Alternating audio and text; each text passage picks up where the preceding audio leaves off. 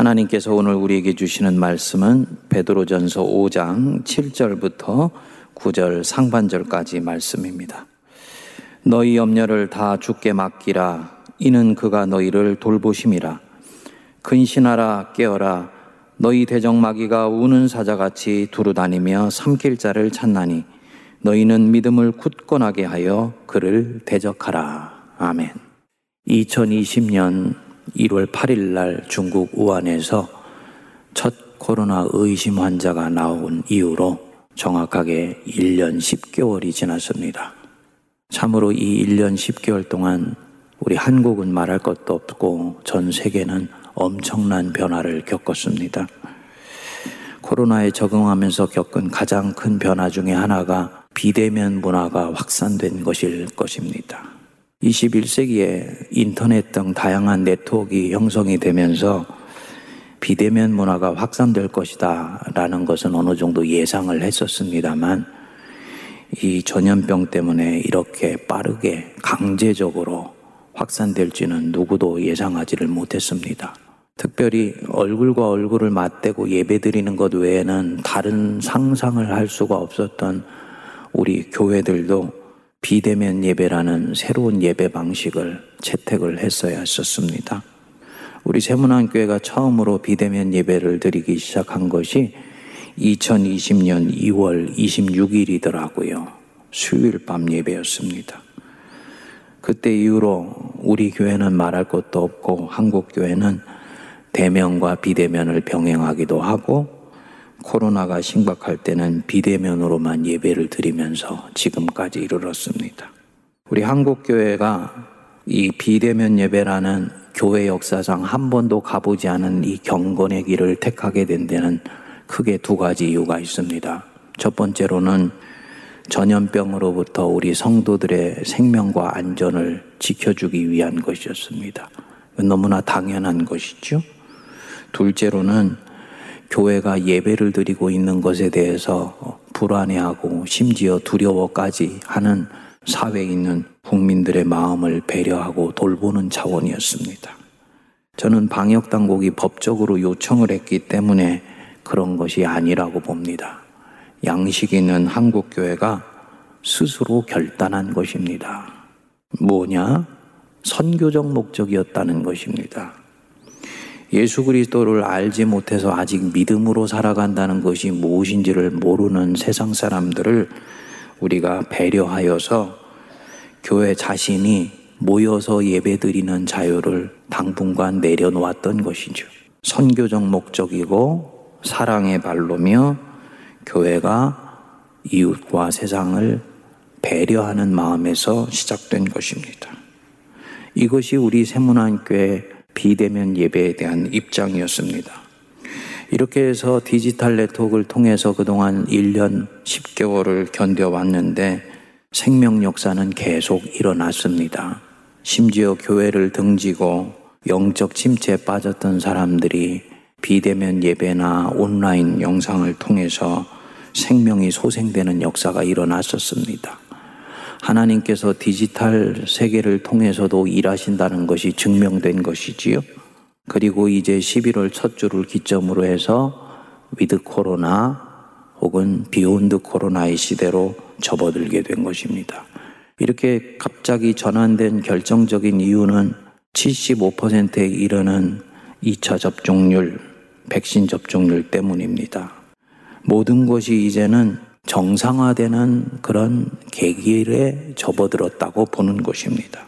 더욱 감사한 것은 이제 치료용 알약까지도 나오게 되었어요.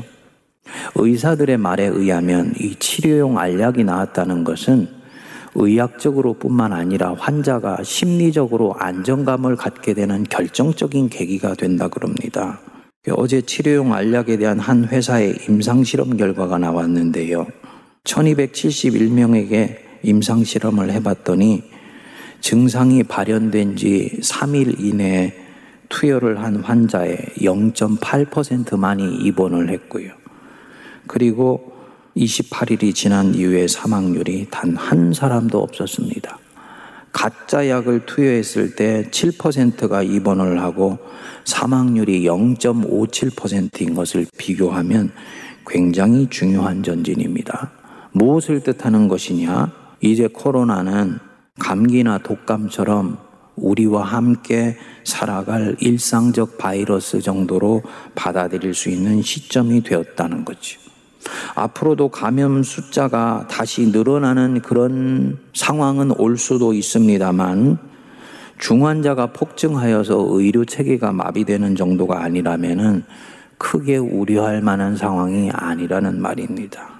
교회가 비대면 예배와 비대면 모임이라는 한 번도 가보지 않은 이 경건의 길로부터 나와서 다시 정상적인 신앙생활을 할 수 있는 사회적인 여건, 심리적인 여건이 만들어졌다는 말입니다. 교회가 선교적으로 사회를 배려했었던 그 마음을 이제는 자유한 가운데 내려놓아도 된다는 말입니다. 물론 정상으로 돌아간다는 말이 2020년 1월 이전에 코로나 이전으로 모든 생활이 돌아갈 수 있다는 것을 말하는 것은 아니에요. 코로나 이전의 세상은 더 이상 존재하지 않습니다. 노아의 홍수 전 세상과 홍수 이후 세상이 완전히 다른 세상이듯이 코로나 이전의 세상과 코로나 이후의 세상은 전혀 다른 세상입니다. 우리는 이 변화된 일상과 문화를 정직하게 수용해야지 됩니다. 또 우리 세문안교회도 필요한 부분에 있어서는 기꺼이 변화되어야 됩니다. 동시에 코로나를 헤쳐나오기 위해서 임의로 선택했던 방식이 항구화되도록 하면 안 됩니다. 대표적인 것이 이 디지털 네트워크를 통한 예배와 모임이에요. 코로나19 상황에서 디지털 세계는 일종의 노아의 홍수 시대의 방주와 같은 역할을 했습니다. 이 디지털이 방주가 되어서 건물이 완전히 무용지물이 되고 모이고 싶어도 모일 수 없었던 그런 상황에서도 성도들의 신앙을 유지시켜 주었지요. 소그룹 모임이 가능하게 해줬지요. 교회의 각종 양육 훈련 프로그램이 이 디지털 통로를 통해서 성도들에게 전달이 되면서 교회의 생명이 이어가도록 해 주었습니다. 하나님이 이 코로나 속에서 남겨두신 선물이 디지털 네트워크였다라고 말씀드릴 수가 있습니다. 근데 창세기에 보면 홍수가 나니까 하나님께서 이 방주에 자기 사람들을 들어가게 하셨습니다.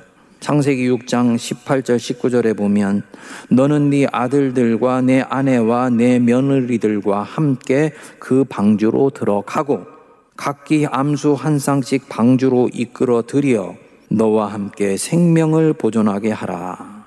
그러니까 임의로 방주에 들어간 것이 아니라 창조주 하나님이 이 방주에 들어가도록 하셨어요. 그리고 하나님은 때가 되어서 홍수가 끝나니까 노아에게 말씀하셨습니다. 너는 네 아내와 네 아들들과 네 며느리들과 함께 방주에서 나오라.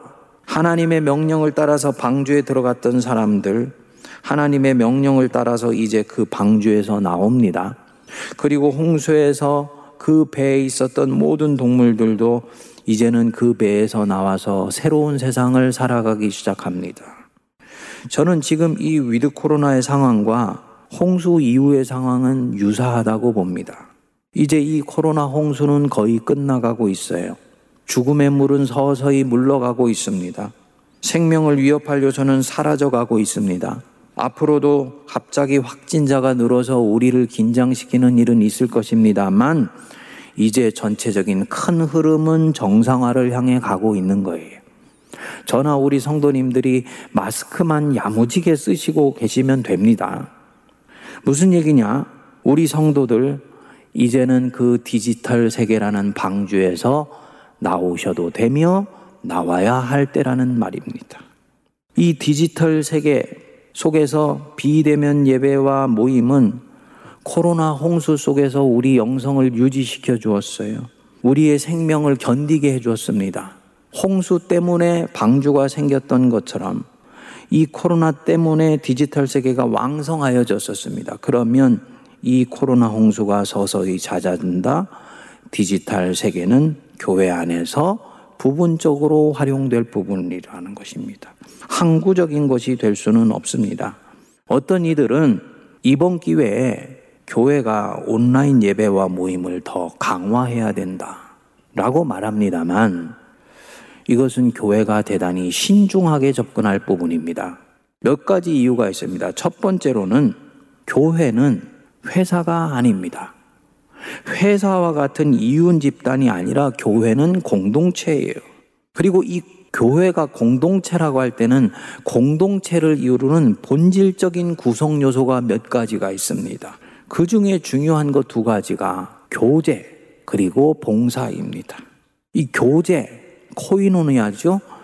영혼과 영혼이 서로 가슴을 맞닥뜨리고 서로 가슴 속에서 일어나는 일을 주목해주며 살펴주며 귀 기울여주는 거예요. 이것은 같이 모여 있을 때 가장 왕성하게 일어나는 일입니다. 주일에 예배를 드릴 때 회중 전체가 하나가 되어서 하나님께 나가지 않습니까? 여기에 성도의 교제가 성립이 됩니다. 함께 그 자리에 있다는 자체가 이미 교제가 성립이 되는 거예요. 일체감이 형성이 되면서 하나님 아버지께 한 가족이 되어서 예배드리는 이 자체가 성도의 교제입니다. 오늘 성도님들이 오랜만에 함께 모여서 이렇게 옆에 있는 분들하고 인사하지 않았습니까? 얼마나 반가웠고 소중한 일인가요? 마치고 나가면서 서로 성도들이 낯빛을 살펴주고 인사를 나누고 안부를 묻는 것. 이거 작은 것인 것 같지만 공동체를 형성하는 데 있어서 굉장히 중요한 부분입니다. 교회가 회사가 아니기 때문에 사랑을 나누고 교제를 나누는 공동체이기 때문에 할 수 있으면 꼭 모여야 하는 것입니다. 그래서 히브리서 10장 24절 25절은 말씀합니다.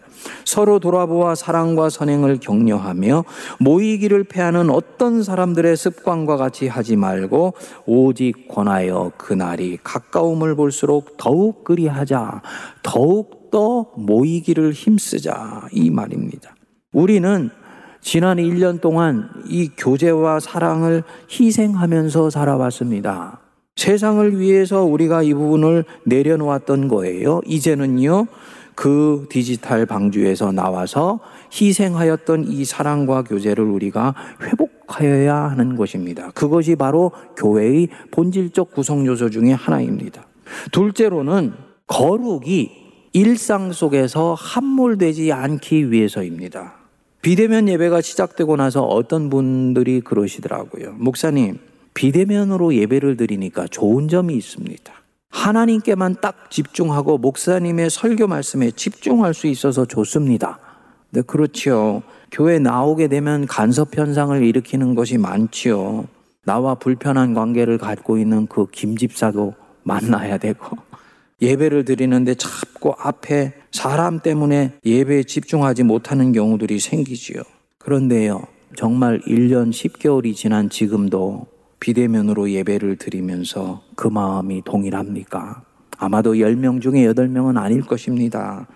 처음에는 정장을 하고 예배를 드렸는데 그래서 교회에서 예배를 드리듯이 바른 마음과 자세로 예배 드렸던 분도 점점 시간이 지나면서 차림도 흩어지고 자세도 흩어지지요. 목사님이 그걸 어떻게 하십니까?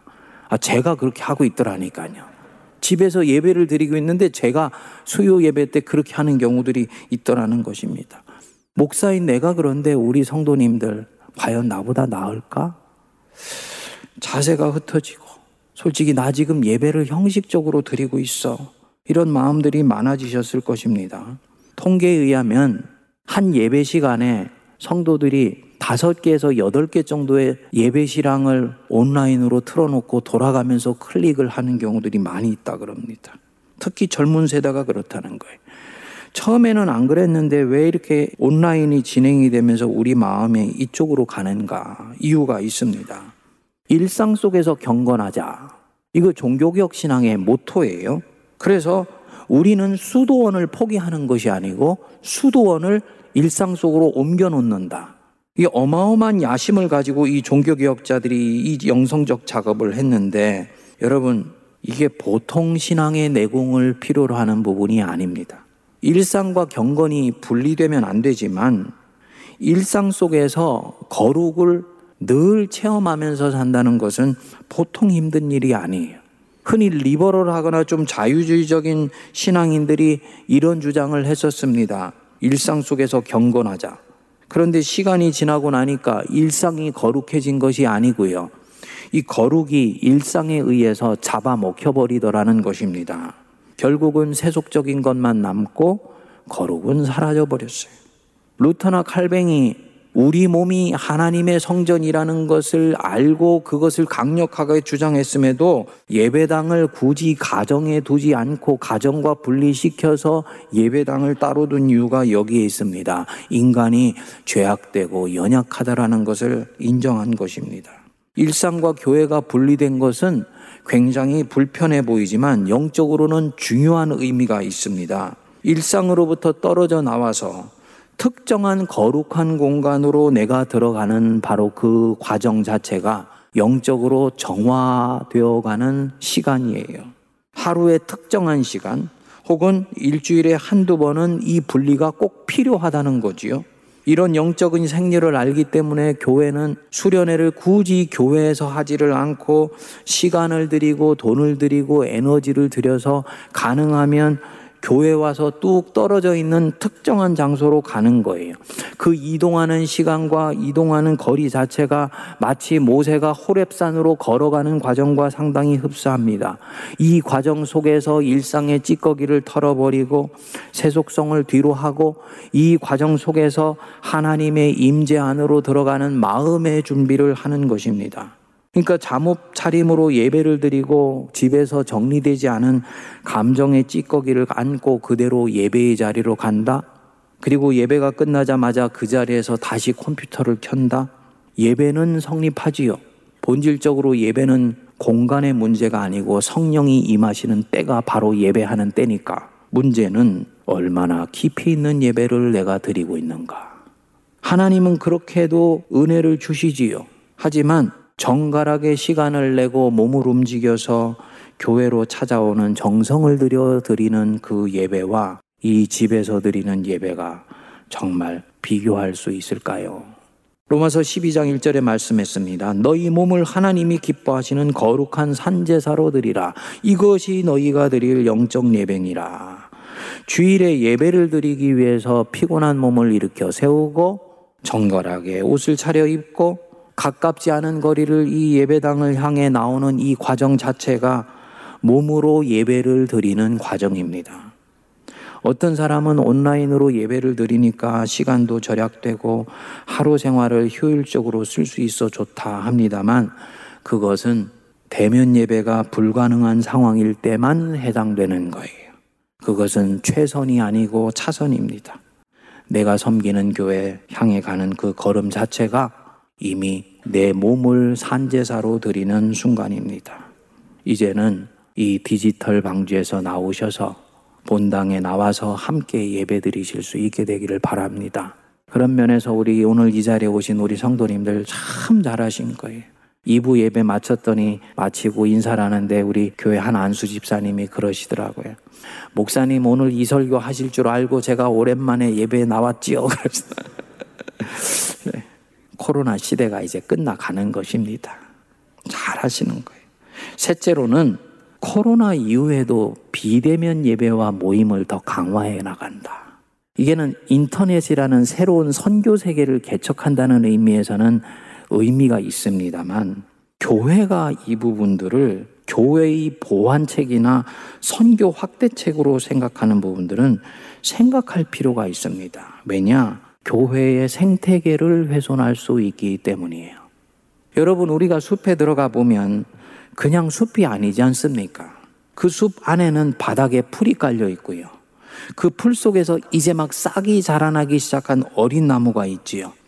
중간 크기의 나무들이 있지요. 50년, 100년이 지난 큰 나무들이 있죠. 그리고 그 숲 전체의 바람과 추위를 막아주는 방풍림이 거목으로 있지요. 여기에 짐승들과 곤충들이 기어 다니면서 꽃가루도 날라주고 숲의 온갖 종류의 오물을 청소해주는 청소부 역할을 하면서 이 완벽한 생명의 시스템이 여기에 갖춰지는 것입니다. 모두가 다 자기를 위해서 사는 것 같지만 그렇지 않아요. 다 자기를 위해 사는 것 같지만 동시에 내 옆에 있는 다른 생명체의 삶에 깊이 관여하고 있고 또 관심을 갖고 있습니다. 죽어가는 나무가 있지만 이 죽어가는 나무가 있기 때문에 이 나무가 썩어 거름이 되어서 작은 나무를 살아나게 합니다.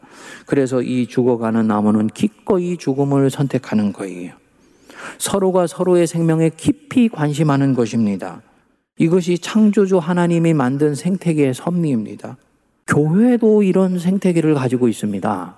한국교회라는 이 생태계 안에는 개척교회가 있고, 소형교회가 있고, 중형교회가 있고, 대형교회가 있습니다. 다 각자의 역할이 있고, 사역의 강점이 있어요.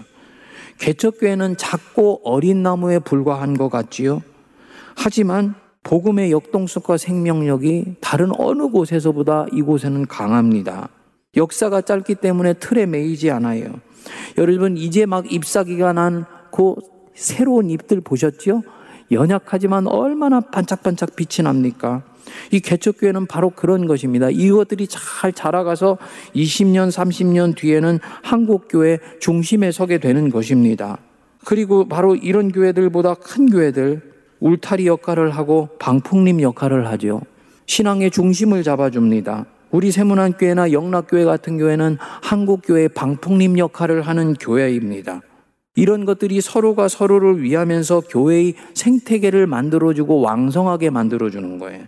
그런데 이 교회 생태계가 지난 1년 10개월 동안의 코로나 속에서 심각하게 파괴되고 있습니다. 통계에 의하면 지난 1년 10개월 사이에 한국교회, 개척교회 만 개 이상이 문을 닫았습니다. 왜 그런가 들여다봤더니 대면 예배를 안정적으로 드릴 수 있는 교회는 한국교회에서 10% 안팎이라는 거죠. 작년에 코로나가 터지고 한 3개월 지나고 난 뒤에 우리 부목사님한테 보고를 받았었습니다. 근처에 있는 어떤 개척교회 목사님이 자기 성도들 몇 사람을 세문안교회 가서 당분간 예배를 드리도록 했다는 거예요. 온라인을 송출할 수 있는 장비가 갖춰져 있지 않는데 성도들 영의 양식은 먹여야 되니까 젖동량 시킨다는 마음으로 세문안교회를 보낸 것입니다. 들으면서 마음이 찡하더라고요. 이런 교회들이 한국교회 너무너무나 많지요.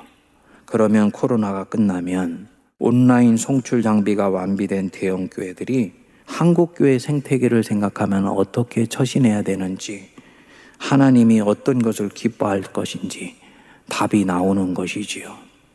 대기업들이 골목 상권까지도 장악하는 식의 그런 분위기가 한국교회 안에 만들어지면 아니 되는 것입니다.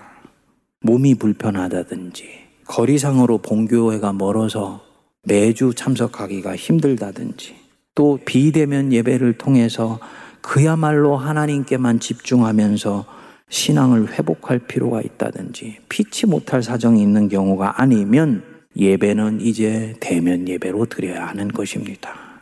온라인으로 남아있는 성도님들, 때가 되면 지역교회로 들어가서 그곳에서 교회를 섬겨야 돼요. 이것이 하나님이 기뻐하시는 길이고 한국교회 생태가 건강하게 유지되는 길입니다. 뭘 말하느냐? 이제는 디지털 네트워크 그 방주에서 나와야 할 때며 나오셔야 한다는 말입니다. 이렇게 말씀을 드려도 여전히 마음이 움직이지 않는 성도님들이 오늘 비대면으로 예배드리는 성도님들 안에 계실 것입니다. 대면 현장에서 상처를 많이 받은 분들, 나는 좀 더 이 비대면 속에 좀 쉬고 싶어 하는 분들이 있으실 것입니다. 주님이 보듬어 주시지요. 쉼을 얻고 회복되고 난 뒤에 다시 지옥교로 들어가서 하나님의 선한 일에 동참하실 수 있게 되기를 바랍니다. 또 다른 경우가 있어요. 지금 이 디지털 네트워크를 통한 이 예배가 편해진 것입니다. 그런데 혹시 그 편함, 영적 아니함이나 영적 나태함 아닌가요? 이 나태함 영성에서는 아케이디아라 그러는데요. 정오의 악마라고 얘기를 합니다. 수도자들이 수도를 할 때 정오가 되면 편안해지고 나른해지지 않습니까? 요때 찾아오는 악마가 이 아케이디아라 그럽니다. 영혼을 잠식하는 가장 무서운 악마입니다. 오늘 본문 말씀에 보면 근신하라 깨어라 너희 대적 마귀가 우는 사자같이 두루 다니며 삼킬 자를 찾나니 말씀했죠. 너희가 근신하고 깨어 있어야 된다. 이유가 뭐냐면 너희들 뒤에서 지금 움직이고 있으면서 이 안이함과 나태함을 가져다 주는 것이 사람이 아니고 대적 마귀가 우는 사자같이 너희를 삼키려고 하면서 나타난 현상일 수 있다는 거예요. 너희들이 생각할 때는 아, 비대면 예배를 드리니 참 효율적이네. 시간이 절약돼. 굳이 먼 거리를 가지 않고 예배할 수 있으니까 주일에 쉴 수 있어서 좋아. 이게 다 내가 하는 생각 같지만 사실은 대적 마귀가 우는 사자처럼 내 안에 생각을 집어넣어서 자기 원하는 대로 움직여가고 있을 수 있다는 것입니다. C.S. 루이스가 스크루테이프의 편지라는 소설을 썼습니다. 여기에 보면 대장 마귀가 아직 초짜인 마귀에게 원수, 즉 하나님을 여기서는 원수라고 해요. 원수를 대적하여서 어떻게 자기들의 나라를 확장시켜 나가는가에 대해서 이렇게 얘기를 합니다. 그런데 여기서 가장 결정적으로 중요한 것이 뭐냐면 절대로 사람이 마귀가 하는 짓인 것을 모르게 하는 것입니다. 이렇게 얘기해요. 네가 마귀인 것을 절대로 모르게 해라. 자기가 스스로 생각해서 결정하는 것처럼 위장해라. 그러면 너의 정체를 모르는 바보 같은 인간들은 자기 뜻대로 지금 하고 있다고 생각할 것이다. 이때가 되면 너는 그를 네 마음대로 조종할 수가 있다. 우리가 깊이 곱씹어서 들어야 될 대목인 거지요. 1년 10개월을 지나가 보니까 처음에는 그렇지 않았는데 내가 지금 마귀선에 놀아나기 딱 좋은 마음의 상태로 가 있을 수 있는 거예요. 편안하고 효율적이고 안락하다. 그게 아닌 거지요? 근신하며 깨어라. 너희 대적마귀가 우는 사자같이 두루 다니며 삼킬 자를 찾나니 구절에 뭐라 그랬습니까? 너희는 마음을 굳게 하여 그를 대적하라. 마음을 굳게 하여 원수를 대적하시기 바랍니다.